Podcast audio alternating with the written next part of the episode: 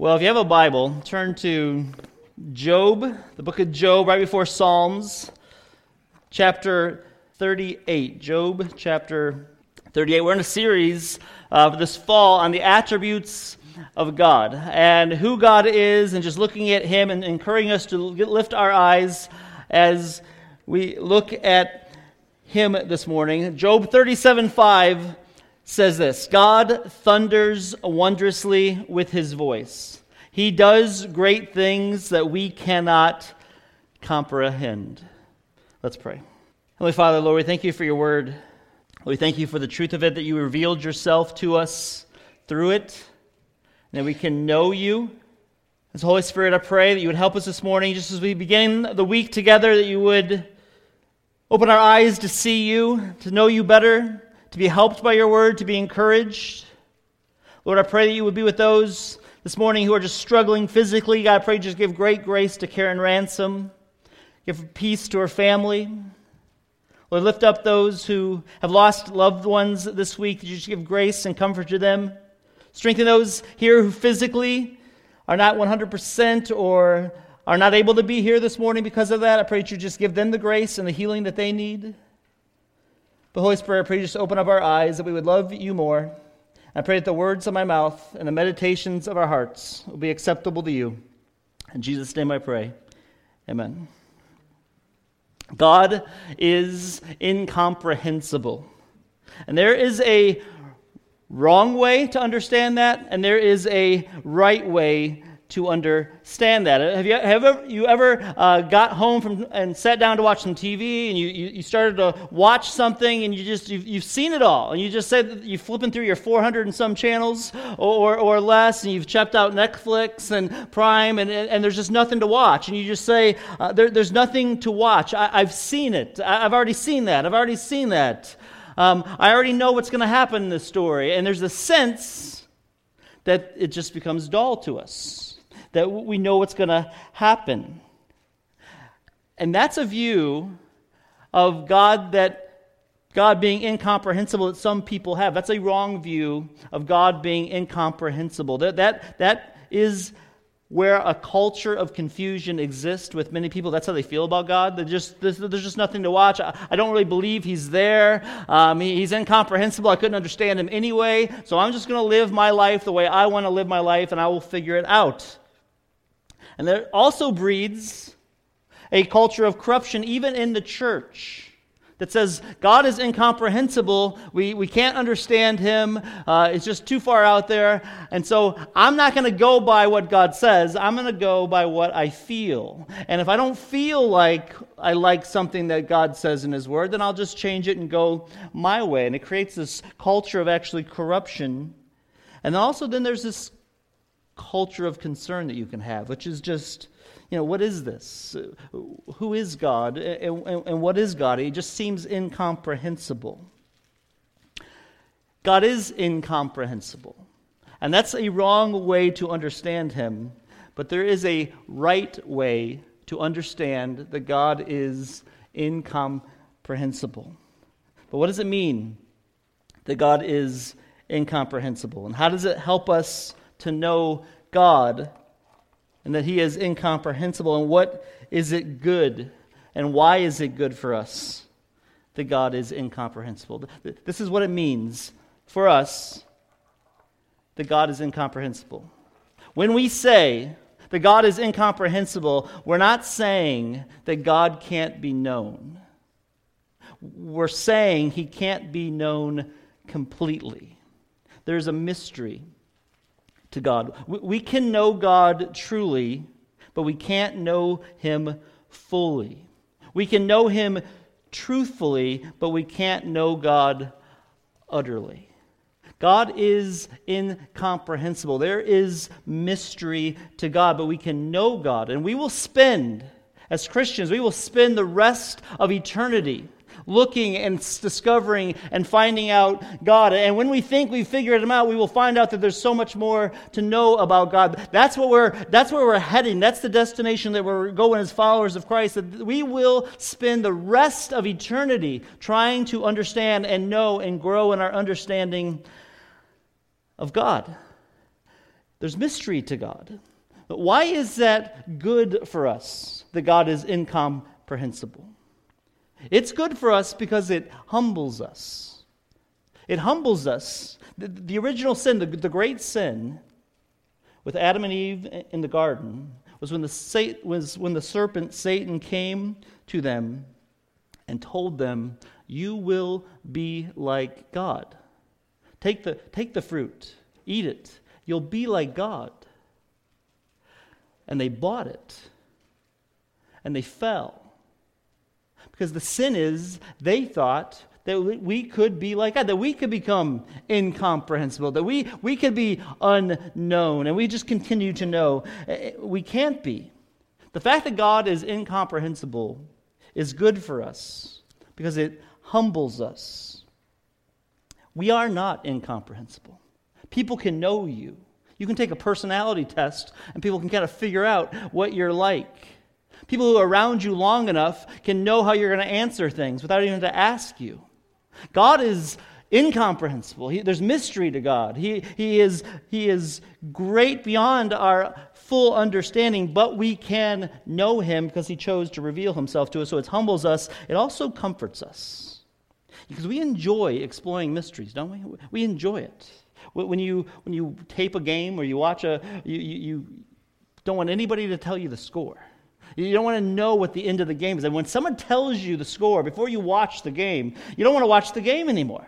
It's lost the mystery to it. Or if it's your birthday or Christmas and you got presents coming and you accidentally open the closet where the presents are and you see them and you find them out and you're like, oh, that's what I'm going to get. It, it, it, you still like getting them, but it loses some of the mystery to it. it it's comforting to us, truthfully to, to know that there's some mystery, that there's things we don't fully yet, that we have yet to discover. This is why God being incomprehensible is good. But how does it help us to know God is incomprehensible? First, it takes the work of Christ to bring us into a right knowledge of God. This is what Romans 1 says. It took for us the work of Christ on the cross to bring you in a right knowledge of God. If you have any idea of what God is like, it's because of what Christ did on the cross for you. Because the Bible says that we naturally suppress the truth about God. What God has revealed to him, we, we suppress that. But because of Christ, we can begin to truly know God. So it takes, this is how it helps us to know, it takes the work of Christ to bring us into a right knowledge of God. And it takes the continual working of the Word into our minds and into our lives. Because our natural bent is to look at our lives, to look at your situation, and to say, How is God going to fit this into my purposes? How is God going to fit into our purposes this way? We naturally want to take our situations and turn it and say, how, how can this be? Where's God in this? How can God fit it, or how can I get God to fit it my way? That's our natural desire, that's our natural bent. But we need to be humbled and we need to be comforted by the fact that God is incomprehensible. And there is no better character or no better individual in history and in Scripture that we can go to to help us see that God is incomprehensible and how it helps us. Then, when you look at the book of Job and you see how God dealt with Job, because when you read the book of Job and you hear his story, it's real life and it's raw and it's reality. Here was a follower of God going along his business. One day, all of his killed children are killed. A few minutes later, his whole business is destroyed. He then loses all his health. In one single day, it's all gone. And he goes for a little bit and he says, God gives and God takes away, but it doesn't stop. The pain doesn't stop for Job. He doesn't get a timetable or when it's going to go back to normal. So it keeps going, and Job gets a little bothered by that. He gets frustrated with this. His wife says to him, Why are you still trusting God? Just curse God and die. And Job is frustrated, and he, and he got three friends that come along to him and say, Job, the reason you're in this situation is because you weren't right with God. You thought you knew God. You thought God knew you. You thought you were doing what God wanted you to do, and you didn't. And they spend weeks telling him, hey, this is your problem. This is your problem, and they were wrong. And Job gets to a point where he wonders about his own life. Why is God doing this to me? How long will this last? Why do I have to keep going in this situation? When's it going to stop? And then towards the end, you, most people read the first couple chapters of Job, and then we come, if you've read Job, to these last glorious chapters of Job. In the middle is these long arguments by his so called friends who were trying to help them but were wrong and kept piling on him instead of encouraging him. But in Job chapters 38 through 41, God steps in. But right before God steps in, there's a guy named Eli, Elihu, who isn't one of Job's friends, but was in the conversation listening. And he stood up, and for about six chapters before this, said, This is who God is, Job. This is who God is. This is who God is. And then in chapter 38, God steps in to a real man going through a real situation with real struggles, who has real questions about when it's going to stop, why is it this way, wanting to know all the answers from God. And God steps in and talks to him. And when you read Job, and when you read this last section, if you see this section as this superior lashing out at this inferior, you're going to read it wrong. When you read how God responds to Job, it's like a good, kind lawyer speaking to a terrified defendant on the stand.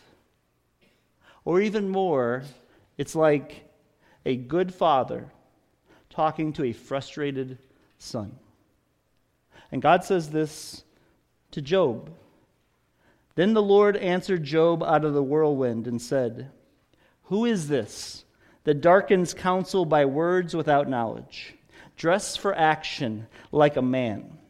I will question you and make it known to me. When God speaks to Job here, Job wants answers. He wants to know why God's doing this to him. He wants to know why his life's fallen apart. I mean, he was doing everything right, he was following God. He's frustrated, he's wounded, and he wants answers, and God doesn't give him the explanation. God doesn't say to him at all, This is why I did this, Job. You, you didn't know what Satan wanted to do with you. God doesn't do that for Job at all. Because God, to Job and to us, is saying, don't have a wrong view of me. What matters most is the wrong answers you can give about me and the realities of life and the rawness of life. And so God comes to Job and says, Dress like a, man. I'm going to question you, and you make it known to me. Verse 4, he starts out and he does it in three ways things that Job can feel, things that Job can see, and things that Job can experience. The foundation, the firmament, and flocks of creatures. All things that this hurt, struggling human being is trying to understand his life, and God says, oh, I'm going to I'm going to help you know who I am. And he says, Where were you when I laid the foundation of the earth? Tell me if you have understanding. Who measured its measurement? Surely you know, or who stretched the line upon it? On what were its bases sunk, or who laid its cornerstone? God says, Listen, Job, this is who I am. I'm going to ask you some questions. Look at the foundation. Where were you when the earth was created? Where were you when the, the deeps were done? Were you there when the cornerstone of the earth was made? Did, did you help design that? And then verse 8 it says, or, or who shut in the sea with the doors when it burst out from the womb? Joe, were you able to say, ocean stay over here and land stay over here and put the doors on them? And verse 16, it says, Have you entered into the springs of the sea or walked into the recesses of the deep? Have the gates of death been revealed to you? Or have you seen the gates of deep darkness? Feel the earth, Job. Where were you? You, you see the top of it. But do you know what's deep in the core of it? Uh, have you ever seen the vast expanse of the deep underworld? Were, were you there? Do you, do you know how it operates? Because I do. People dig for things all the time. Maybe you are uh, uh, obsessed with the curse of Oak Island, a whole TV show made out of people digging under the ground in an island to try to find treasure. And God says, How many seasons are they going to do with this? I know what's there. I can tell you exactly where everything is. Were you there? You think you can understand your life? Listen, have you entered, verse 16, have you entered into the springs of the sea or walked in the recesses of the deep? Listen, I walk in the core of the earth for, for just a hike. I, I can go in there, I, I walk around in the recesses of the deep. I know where everything is in the core. Were you there? Do you understand this? And then he says, Listen, look at the firmament. Just look around you, Job. And verse 19, where is the way to the dwelling of the light, and where is the place of darkness? Do, do you know where the sun and the stars go at night, where the darkness hides itself when it's bright out? Do you know where, the, where, where these places are? Because I do, God says. Job, I, I created them, I've been there. Job, he says, Can you, you look at the sky in verses 31? And 32, can you bind the chains of Pleiades or loose the cords of Orion? Can you lead forth the Mazzaroth in, the season, in their season? Or can you guide the bear with its children? God talks about the stars in the sky, the constellations, as if they're Venetian blinds. He says, Listen, can you, can you bind the chains of them? Can you, can you, are you the one that pulls them together and puts them away during the daytime and then at night lets them loose and let them fly? That's how God describes how he is with the sky. He, he, he has this unbelievable knowledge of the firmament. And then he says, look, look at the rain. Look at the snow, all these things that come from the, the, the sky and the firmament. In verse 23, it says, Have you entered the storehouses of the snow, Job? Or have you seen the storehouses of the hail? Which I have reserved for the time of trouble and for the day of battle in war? What is the way to the place where the light is distributed? Or where the east wind is scattered upon the earth? Do you know where that's at, Job? Do you know where that is? The thing about God is not only does He control all of creation, know where all creation goes, keeps all creation together, He knows when to use it. It says, which I have reserved in verse 23 for the time of trouble, for the day of battle. He knows how to use His power, He knows how to use His wisdom, He knows how to use His greatness. Where were you, Job? In the firmament the things that you can see. Can you explain all this? He says to God, Can you? In verse 35, he says, Can you lift up your voice to the clouds, that a flood of waters may cover you? Can you send forth lightnings, that they may go and say to you, Here we are? God knows so much about lightning, so much about the clouds, that it's like they come up to him and, and, and like they're on a tracker. Well, when lightning comes to us, we're standing around talking, boom, the thunder comes, and, and then the, we, we see it, and everybody's like, whoa, where did that come from? Did you see that? And you wait for it to come again, and it never comes. For God, He says, this is the lightning's coming up to Him and saying, hey, here we are. They're, they're on a tracker. We're going to pop right now. And He's like, yeah, I know. I told you to. Can you do that? Can you understand me, Job, and the things that you feel, and the foundations and the firmament of the earth? Can you, can you understand this? And then he says, What about the, the creatures, Job? verse 39 Can you hunt the prey for the lion or satisfy the appetite of the young lion? When they crouch in their dens or lie in wait in their thicket? Who provides for the ravens its prey? When its young ones cry to God for help and wander about for lack of food? Do you do that, Job? Do you? Do you care about anything outside of yourself where God says, I, I care for the ravens, for all the animals that nobody ever sees? That humanity doesn't even know is walking around in the deeps and in the, in, in, the ground. I'm the one providing the food for them, God says. I'm the one very carefully and very specifically taking care of them. And he spends the next two chapters speaking to Job in this way Job, do you know? Were you there? Do you have knowledge of these things? We are to be awed by God's embrace of his incomprehensibility. A man in deep struggle. God doesn't come to him and hide the fact that he's incomprehensible. The one person who suffered more than probably anyone outside of Jesus Christ. In his deepest hurts, did not hide the fact that he was incomprehensible. He actually embraced it because he knew by embracing the fact that God is incomprehensible for Job was the best thing that he needed. And it's the best thing that we need. We need to be awed by God's embrace of his incomprehensibility. Because God was saying to Job, and he's saying to you, and he's saying to me, can you trust me that all the evidence is not in yet in your life? Can you trust me that you don't see it all? Can you trust me that there's more that I'm doing that you have no idea about? What was Job's response to that? People get very upset when they read Job. And they say, listen, somebody said, if I'm in pain, I don't want to know that you can build a hippopotamus we do need to know that when we're struggling, that the God we serve can build a hippopotamus because that's what God wanted us to know. God's response to us was, I am incomprehensible, and he embraced it.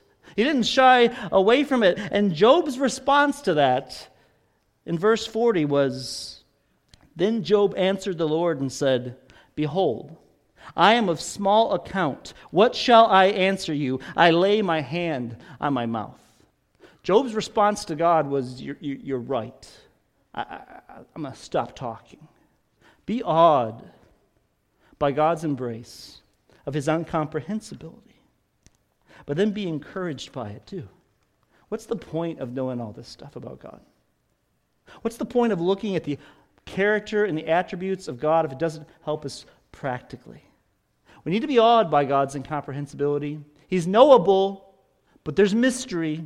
But then we need to be encouraged by it.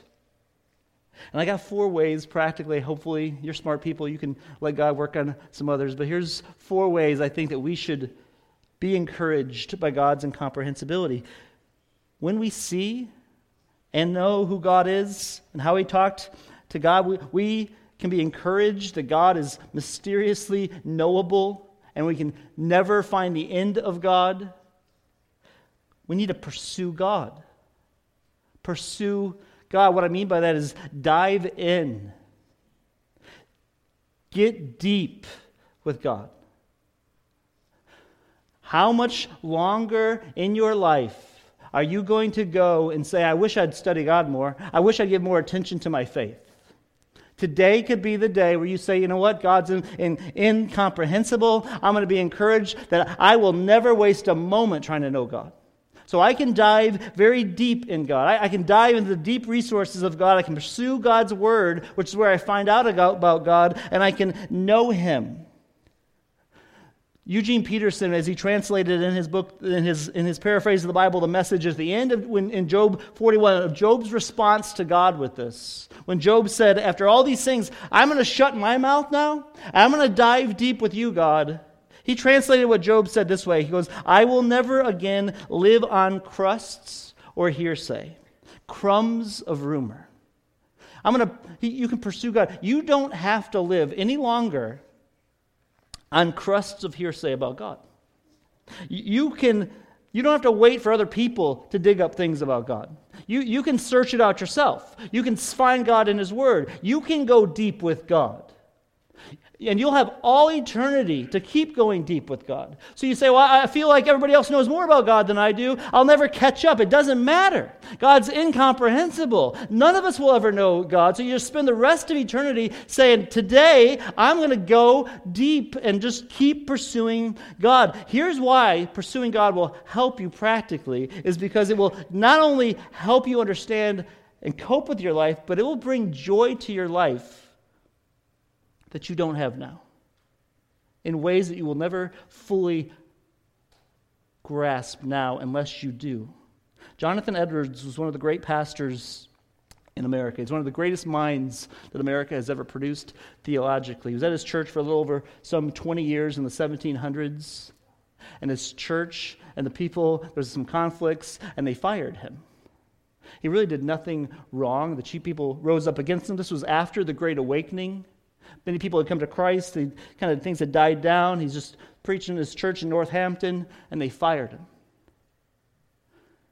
And a friend who was a guy in the church named David Hall, who was watching Jonathan Edwards, who was deep in the study and the knowledge and growth in God, said this as he watched Jonathan Edwards go and get fired and have to leave. He said, Edwards received the shock unshaken. I never saw the least symptoms of displeasure in his countenance. The whole week, before, before, the whole week, but he appeared like a man whose happiness was out of reach of his enemies, and whose treasure was not only a future but a present good, overbalancing all imaginable ills of life, even to the astonishment of many who could not be at rest without his dismission. Jonathan Edwards was going through a real struggle in his life, but his so passionate, deep faith in God gave him such joy that to look at him in his, one of his worst, hardest moments, he said it was, it was like he had a happiness which was out of reach of his enemies. And the people that wanted to get him out of the church, they couldn't sleep, but Jonathan Edwards was happy. Pursue God. The second way we can be encouraged by God's incomprehensibility is to plant your trust in God. Because God is infinitely good, the things we don't know about God are only good things. Because God is good, there's no skeletons in God's closet. You're never going to get disappointed by trying to get to know God. You're going to get disappointed by knowing a lot of people. You can get disappointed by Christian leaders if you're not careful and you, you think, well, that guy's got it, and then you start watching their life, and all of a sudden something happens in their life, and they disappoint you. And you find out skeletons. There are no skeletons in God's closet, so you can place all your trust in Him. God's good, He's infinitely good. So the things that you don't know about God are good things and they'll always be for your good. Third way you could be encouraged is just to pilgrim through the ordinary. If you saw how God responded to Job, all the things that he talked about the sky, the, star, the stars, the rain, the lightning, all these little things, animals, things that seem of no account, small things matter. Small things matter. To God, just pilgrim through the ordinary. When you're going through your life and you're like, what is the point of this? I've talked to more people in this past year dealing with their jobs, with all the situations and all the changes, and they're like, I'm not, I don't feel like I'm doing my job. I just feel like uh, I don't even know what I'm doing. I'm getting some money, but I just, I'm not feeling satisfied. I'm dissatisfied. So, what do you do with that? You keep pilgriming through the ordinary because God is incomprehensible and He's using that ordinary thing in your life in ways you will have no idea about. I stand here today in ministry because I washed cars for a year after Bible college, a job I hated. But God brought this one girl that I worked with who had all kinds of questions about God. And that moved me to say, I need more. I went on to seminary. An ordinary, small thing that I hated. Pilgrim through the ordinary. This week, a guy called me from church and he said, I got to tell you this story. I'm driving to work on Tuesday. I'm driving. All of a sudden, this dog flies in front of me in the road. Huge dog. Because I pull off the side of the road. It's dark. There's a hill coming, and cars are going to fly over. The dog's standing right in the middle of the road. He's going to get hit. This person's a dog lover. He goes, I didn't know what to do. I pulled over. I got out. I, I, got out. Tried to go get the dog. Cars are flying by me. Another construction guy saw what was going on. He stopped. He pulled over, turned his lights on to keep everybody away. Other people were stopping, saying, "You need help." I called the number for where the dog tags were. It was about a quarter mile down the road. He said, I called them. I, I took the dog over to them. They thanked me because I'm walking back to my work truck, and he said, I felt guilty.